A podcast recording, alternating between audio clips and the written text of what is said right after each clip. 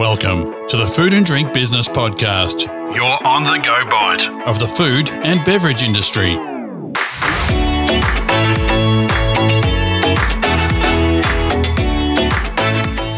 Welcome to the Food and Drink Business Podcast. My name's Grant McCarran, and today I'm once again joined by Kim Berry, the editor of Food and Drink Business and the host of this show. G'day, Kim. It's been a while between chats. Hello, Grant. It has been, hasn't it? But you've been very busy. There's been air shows. You've been doing a lot with our sister title with PKN at the AIP conference this week. Yep. I hear that my publisher, Lindy, did something like 19 live or YouTube/podcasts. Yep, 18 live streamed YouTube interviews that will be converted into episodes at a later date. She's a powerhouse. Oh, she's a machine. I don't think I'll be able to ever even come close.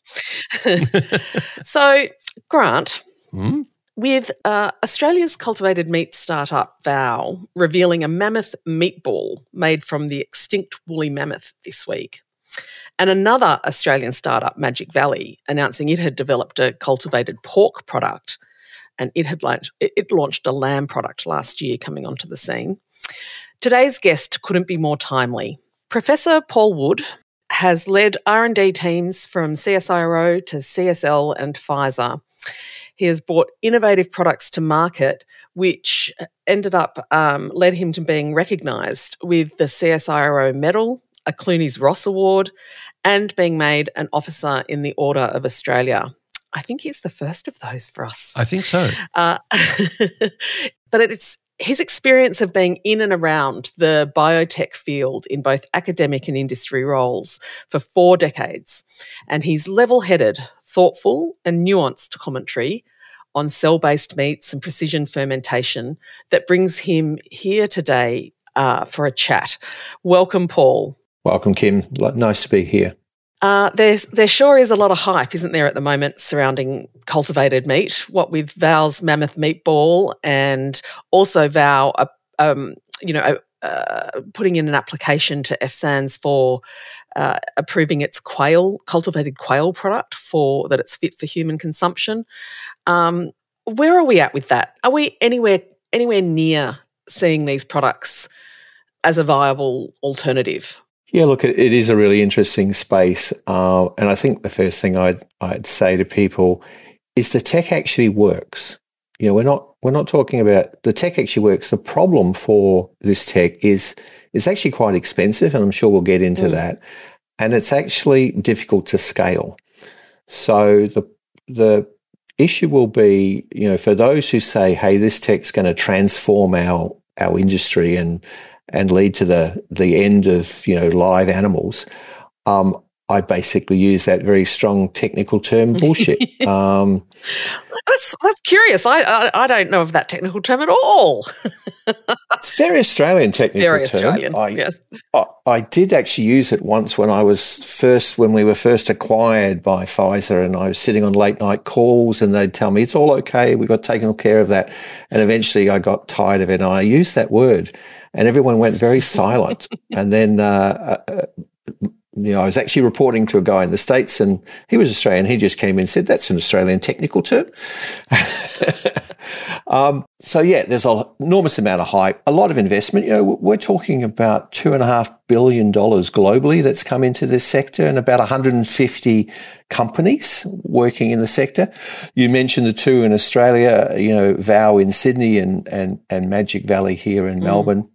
To some extent, I think Vow is one of the few groups that's actually quite honest about their business model, because they say this is going to be an expensive product, like the morsel product, you know, this quail product.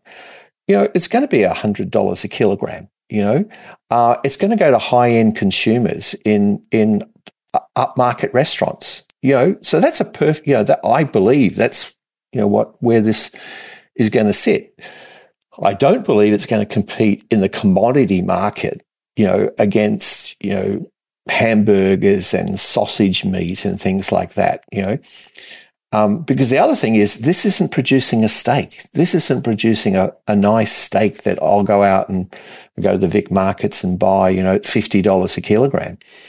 It's a burger, you know. Now, they're really big in the States. They're just not as big. I mean, I don't invite someone to dinner and sit down in the dining room table with a tablecloth and serve a burger. Yeah. That's something, you know, outside on the barbecue. So, you know, we've just got to put the context of where these products are going to fit in the market. So what's the competition? It's a commodity market. See, to me, I see it as a technology, not a commodity. Does that make sense? Well, you're using a technology, but in the end, the products you produce from that technology are going to compete against commodity products. So the idea of using high-tech, expensive technology to compete in commodity markets, to me, is a business 101 failure from the start. Because if I'm using an expensive manufacturing process, I want a high price premium, and that's not what we're going to see here. So, you know, in Singapore, if we look at it, there is one cell-based product on the market in the world. It's in Singapore. It came on the market in 2020. It's a chicken nugget. You know, it's 70% chicken cells and 30% plant, and it sells for $20 a chicken nugget. It better be tasty, Paul. I tell you what. Well, people say it is tasty, but generally what they do is they dip it in whatever favourite sauce they have and go, isn't that fantastic? And it's the beauty about chicken. It generally is a relatively bland meat, and therefore it will absorb flavours. Mm. So, yes, it's a beautiful chili chicken nugget or a barbecue chicken nugget, but it's not, the flavour's not coming from the product itself. No, this is just off on a tangent, but I had a conversation once with Nick Hazel, who was he was the founder of V2 Foods and he was the CEO. He's just recently stepped down. And when V2 developed its chicken product, he said it actually hadn't really been on the top of their priority because, you know, industrialised sort of chicken production had less impact than something like beef or pork. Yeah. And I'd never actually thought about it like that, but yes. So then it is interesting that the cultured space, the chicken was the sort of starting point. So what happens? Okay. So basically the concept of cell-based meat was rather than have to slaughter an animal and harvest the meat, I take a biopsy from the animal and I isolate out some stem cells, and I grow them up in the lab. I'm looking for muscle cells. You know, there's a few different cell types you can use, you know, for culture. So I'm growing muscle cells in the lab, and then eventually I let those muscle cells differentiate into myofibers. And so I've got a fibre, you know, fibrous texture. I still literally got a soup, you know, right. I've got a cell slurry. Yes, that's what I was going to ask. It's cells in liquid, you know, and I've got to get rid of all that liquid in the end, you know, and then I've got to harvest that biomass. But it is a single cell suspension. One of the things that is a problem is that mammalian cells are quite difficult to grow. You know, they're not like bacteria or yeast. You know, some people say, oh, this is like brewing beer. Well, sorry, it's nothing like brewing beer. So, you know, mammalian cells generally divide, once every 24 hours, not like bacteria, which is sort of 60 minutes. They like expensive growth media, so they won't grow, you know, without, you know, hormones. You know, traditionally we used to use fetal calf serum, but obviously, you know, the selling point here is that we're not taking an animal product, so they don't want to use fetal calf serum, so they have to then use recombinant growth factors. They're expensive. So the media is expensive. The equipment is expensive. It's a lot of stainless steel, a lot of energy. You know, one interesting thing is you have to run these incubators at 37 degrees. So there's a lot of energy involved, which makes it interesting on even the sustainability issues here. Yeah. Because that would just, I mean, in a way, and I know that when companies are putting, you know, sustainability projects and initiatives into play that, you know, there is eventually an ROI, but it's still an expense. And so if you're setting up one of these facilities or running one of these facilities, it's expensive on pretty much every front, isn't it? because it's from the VAT to the energy to the training and sophistication that you need from your staff. It's yeah. So early on, people said, look, we'd point to how we use this technology in the pharmaceutical industry because we use it to make monoclonal antibodies, we use it to make vaccines. So we've used it for a long time. But they said, we don't need all that fancy gear, you guys. We don't need all that, ultra clean rooms, etc. But the reality is the reason we have an ultra clean room and people wearing protective gear is to protect the cells from us, that we don't infect them, and we use positive pressure. So when you open a door, you want the air to flow out of your room, because what's flowing in otherwise is fungal spores. Oh, we're filthy creatures. Take a piece of bread and leave it on the bench for a few days and see what happens. No matter how clean your house is, it'll start to grow a nice little sort of furry greenish tinge. They're fungal spores. So that's why we have positive pressure. That's why we filter all the air coming into a facility so we don't get these things contaminated. Remember, you won't be able to use antibiotics in your media, that's what, as in the lab, we used to always do. You pop a little bit of antibiotics to, help, not get your cells contaminated. Can't do that. This is food now. So it has to be very strict, surfaces. You've got to be able to clean all that down. I mean, these stainless steel tanks have to be able to have an ability to self-clean. You put a cycle on like your dishwasher and it cranks the temperature up and sterilizes the tank before you run the next batch. So they are expensive. So there's a report put out by a European group that said, look, a decent-sized facility is going to cost about $400 million US. Now, I got a few other people to have a look at that, and they said, look, it's probably $600 million. But what's 200 million? I thought you were going to say, oh no, that was a great overestimate. It was only about 150. No, it's more. It's more. So what we were saying is that, look, the depreciation on capital will be a significant part of your cost of goods, because a lot of these are researchers, and the concept of depreciation, is like, now we don't worry about that stuff.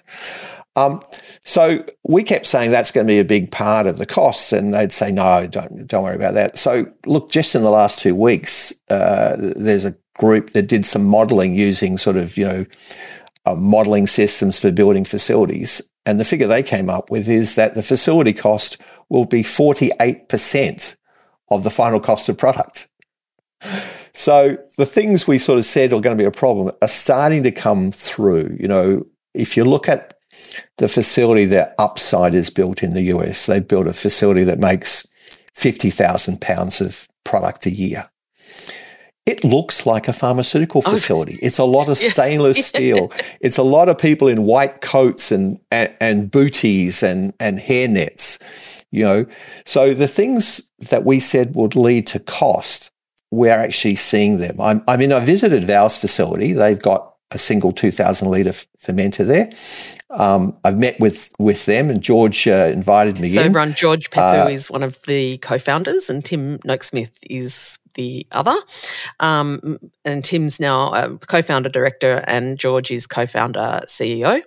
We had Tim on a while back, before they'd actually launched their facility, and I want to make sure that everyone realises this isn't a diss on the field. This is just trying to provide a clearer picture than just the hyperbole that we often hear about these, these new food, developments. So, anyway, back to you visited the facility. Yeah, no, I've known George before he set up Vow, and so he invited me along to talk to his staff. We had a great discussion. I think he introduced me to his staff as a frenemy, which I quite like the term. So it's a really important discussion, and one of those things was looking at their facility and the fact that it is going to look like a pharmaceutical facility. And now they're building their next factory. They'll scale up further. They have put in their submissions to the FSANZ to have a product registered. It's going to take a while. That process is going to probably take a year or two. So I think they're talking about the availability of their product in Australia in 2024. They've also put in a submission to the Singapore Authority to have their product. It's actually interesting that the first product came on in 2020 and I haven't actually seen a second product. So that's interesting.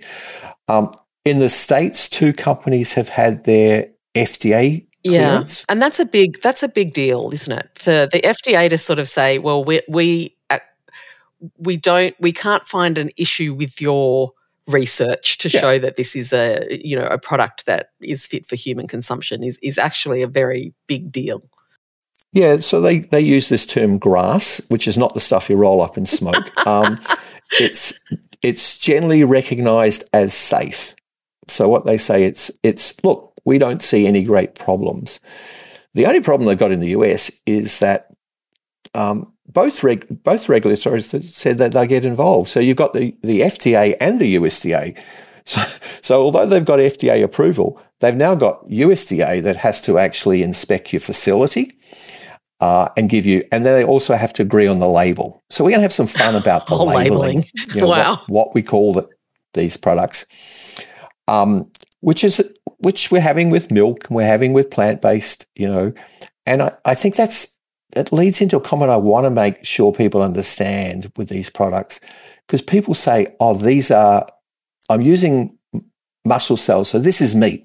I want to point out that in meat, there's a lot of cells. There's muscle cells, there's fat cells, there's connective tissue, there's blood vessels, there's vitamins, there's minerals. So, sorry, if you have a single cell, that's not the equivalent to meat. You're going to have to add back minerals and vitamins. Where's your B12 going to come from? So that's an important thing because it goes to nutrition. I mean, food is fundamentally, about nutrition, and we've got some really big problems. We've got obesity problems, and then in other parts of the world, we've got people who don't have adequate diets. Whatever we do shouldn't make things worse. Yeah, let's not make it worse. We've got 2 billion people who are obese and that population is growing quickly, and we've got another billion people who are starving, don't have enough. So we can't make that situation worse. So nutrition, and that's not talked about enough. What is the nutrition? So I haven't seen an analysis yet at a nutritional level of what are these products like. Like the one product in Singapore, as I said, is 70% cells, 30% plant. So they've added in fats. Because I think there is a conception out there that these products, they're made from the cells of the animal, so they think that all that is in there is the animal.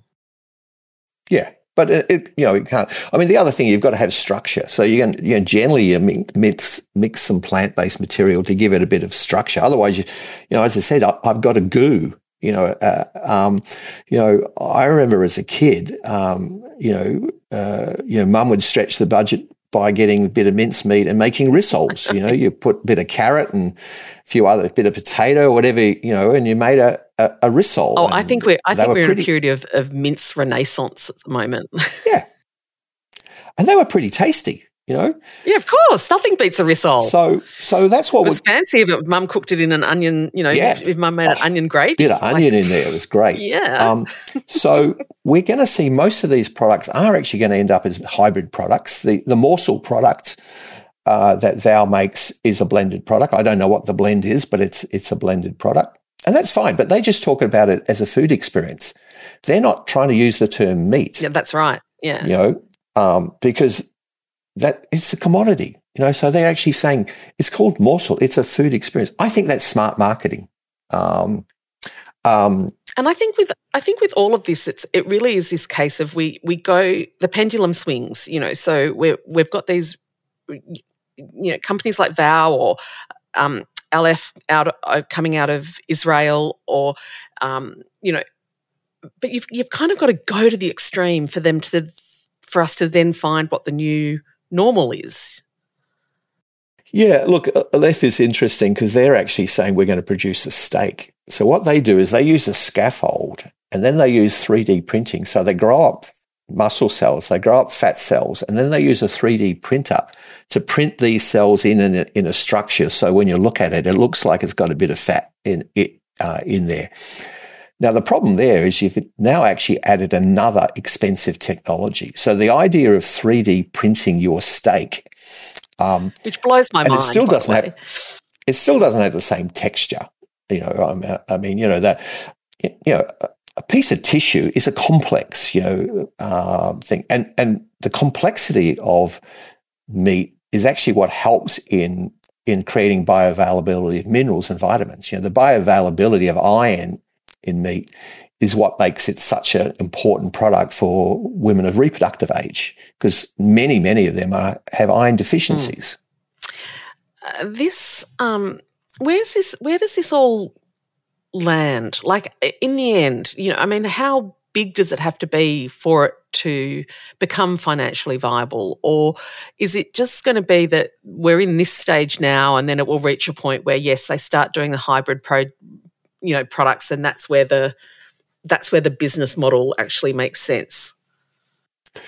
So if I give my bottom line, I think what we'll end up with is niche products for high-value markets.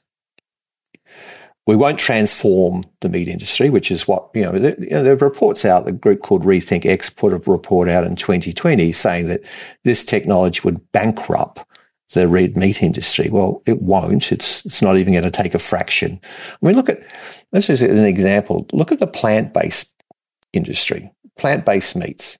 There's a lot of companies. I think I said 1,300 companies out there. In the US, which is the biggest market, it's 1.4% of the meat market. So after a couple of decades, we're 1.4%. Now, RethinkX said by 2030, these technologies, so, you know, they're just wild exaggerations. So I think it will be niche markets. They will be high-priced products. That's why I think Vow's being honest with its business model. The largest factory in the States is a pilot facility run by Upside. They produce, I think, up to, I might have said this before, 50,000 pounds. If you think about what that is, 50,000 pounds a year is about 1,000 pounds a week. Right. Okay. And if you look at the dress weight, of a carcass, let's say, that's 3 animals. Okay. So that's a backyard butcher. I can walk down the street and any decent butcher is slaughtering 3 animals a day, you know, or cutting them up. They don't do the slaughtering, but so let's just be honest about scale. And that's the biggest facility out there. You know, there's a company out there that's saying, hey, that's fine because we're commissioning 250,000 litre fermenters. Okay? Huge. But we've never grown cells above 20,000. So it's really, it's a bet. You know, I mean, that's a big gamble.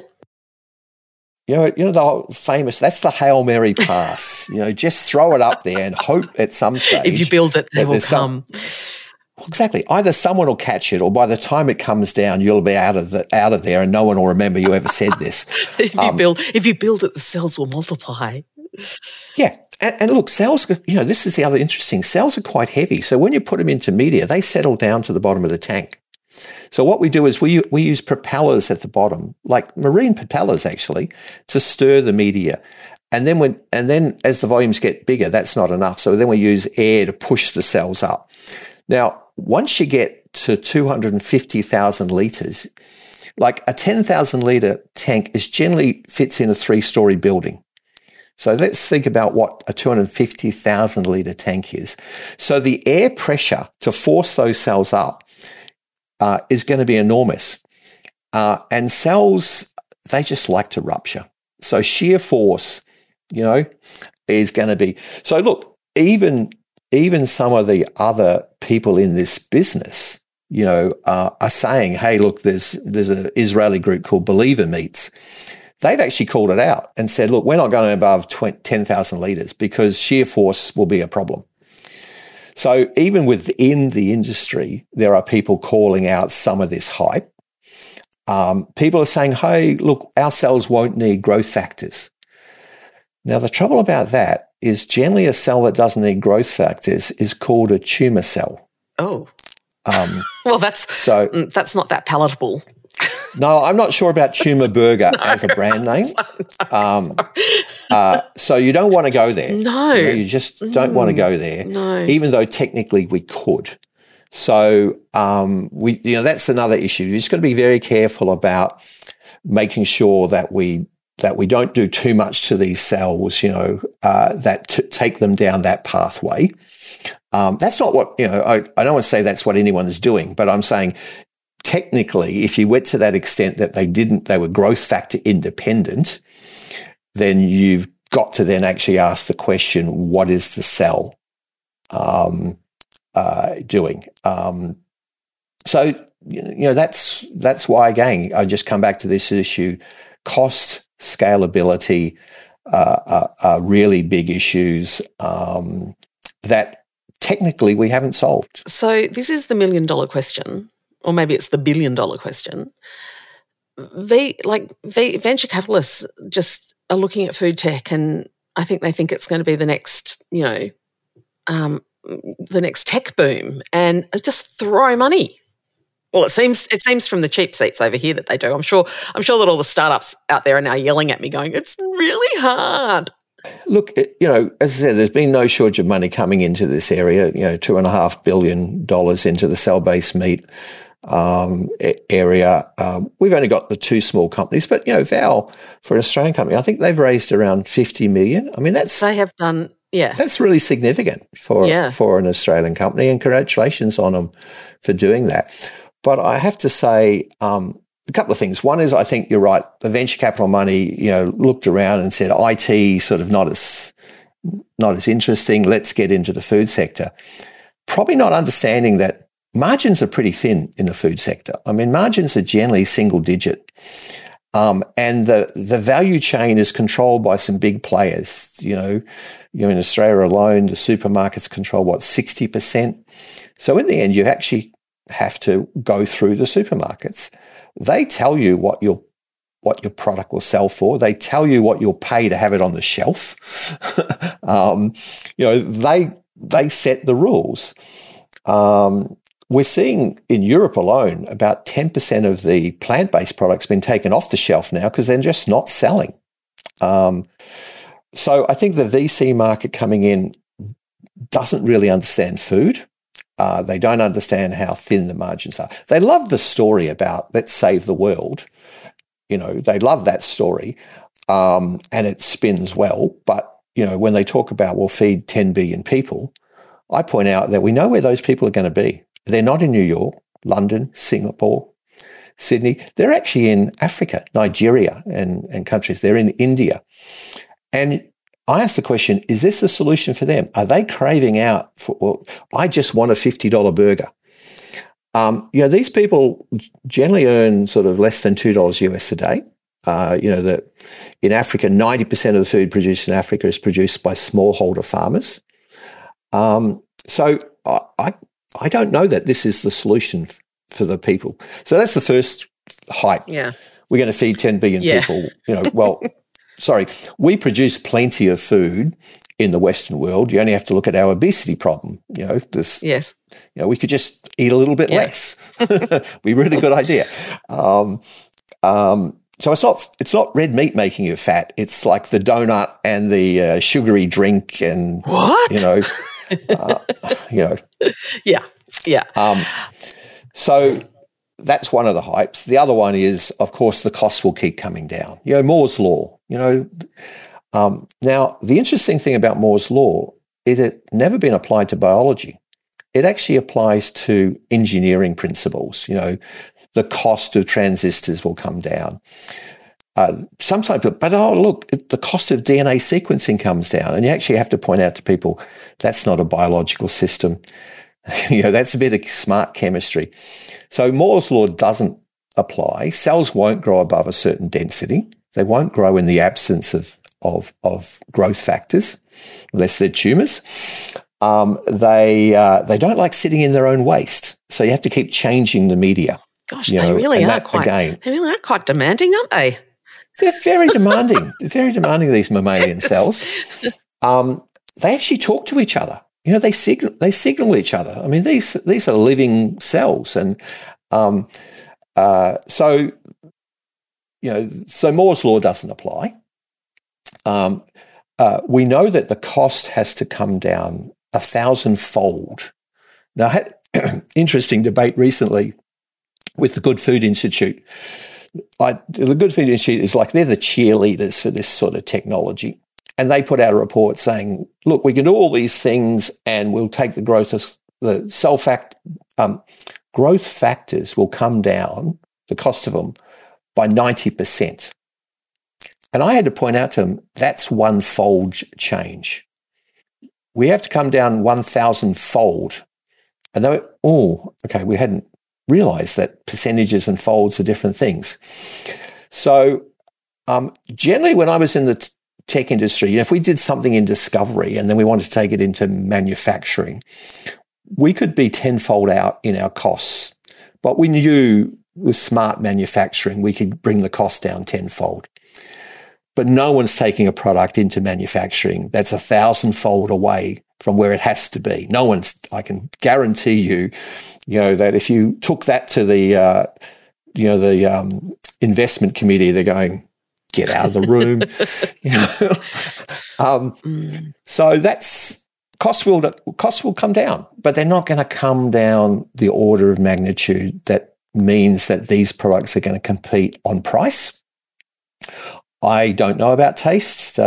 People, I think, we were chatting the other day and Magic Valley, just released their pork. I know you talked in the summary, released their pork product. And I've been chatting to some people online today. They said it tastes nice. But the question I asked is what it tastes like. And they said it tastes like chili sauce. It was a pork wonton. It tastes like pork wontons and chili sauce are delicious. They are fantastic. So taste, you can, that's why we have good chefs who create those beautiful sauces to go with product. The question I'd love to ask is, what's nutritional value? What analysis have you done on nutritional value? What's the iron content? What's the calcium content? What's the zinc content? Where did you get your B12 from? No one's actually talking about that yet. No. And I think you touched on this before when we're looking at where this population growth is going to be over the, down the track. And it's in countries that are not, that have developing economies or are dealing with a great deal of, malnutrition or poor access to clean water the question for them is, what is the quickest and most efficient and cheapest way to get high nutrition foods into those populations? Yeah, and we know some of that. We know if you go to Africa, a dairy cow is producing about 2 to 4 litres of milk. Now, a dairy cow here in Australia is producing 20 to 30 litres of milk a day. So there's 10-fold difference. So we know how we can help. So a bit of crossbreeding, disease control. So, one of the charities I was chairing, we're developing vaccines for those animals so they're healthier, they're better reproduction. So we know that with existing technology, we can at minimum double, triple the productivity. Now, that's the best thing we can do. Now, it doesn't help the vegans out because we're still going to have milk and meat and that. But, the reality is that the issue about whether you eat animal products, that's an ideological decision. It's not a scientific decision. So I have no problem with anyone choosing their particular diet, but don't try to dress it up with science. Don't try to tell me that, this is the best thing for you, because I can tell you in those countries, Africa, there's 150 million children who have micronutrient deficiency. We know that an egg a day or a glass of milk a day would completely take that away. Now, these are children who will never recover because they didn't have those critical micronutrients in that first 5 years.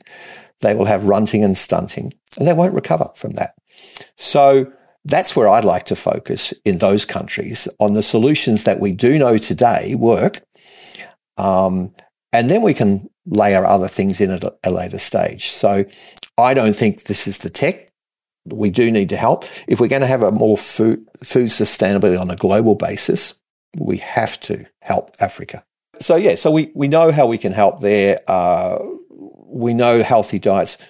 We know sustainability. I mean, we do need everyone who's in manufacturing knows their products have to be more sustainable. But if I've got a bit of land, I've got lots of options. I can grow trees, I can have wildlife corridors, I can fence off waterways, I can have solar and wind power. So, farmers actually have a lot of options. We're already seeing, carbon neutral products coming on the market. We need to see more of that. It's why, red meat industry in Australia has the CN30, carbon neutral by 2030. Now, some people say, they'll never make it. But you know what? We've come down 50% since 2005.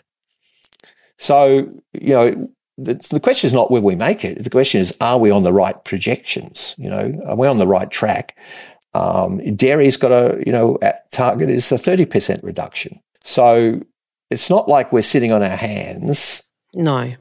But this is what it's going to take, isn't it? That it takes all of us, like in every aspect, the food tech, the precision fermentation, the cultivated meat, labs, right through to then how are we growing crops and how are we, raising our livestock? Yeah. I mean, it's going to take the entire holus bolus. We can't just be going, there's no magic bullet. This is the Messiah. Yeah, we haven't even dealt with one of my favourites, food waste. I chair an insect protein company. Listen, we have to, I'm going to have you back. I'll have you back because food waste is another massive. Exactly. There's a lot we can do there.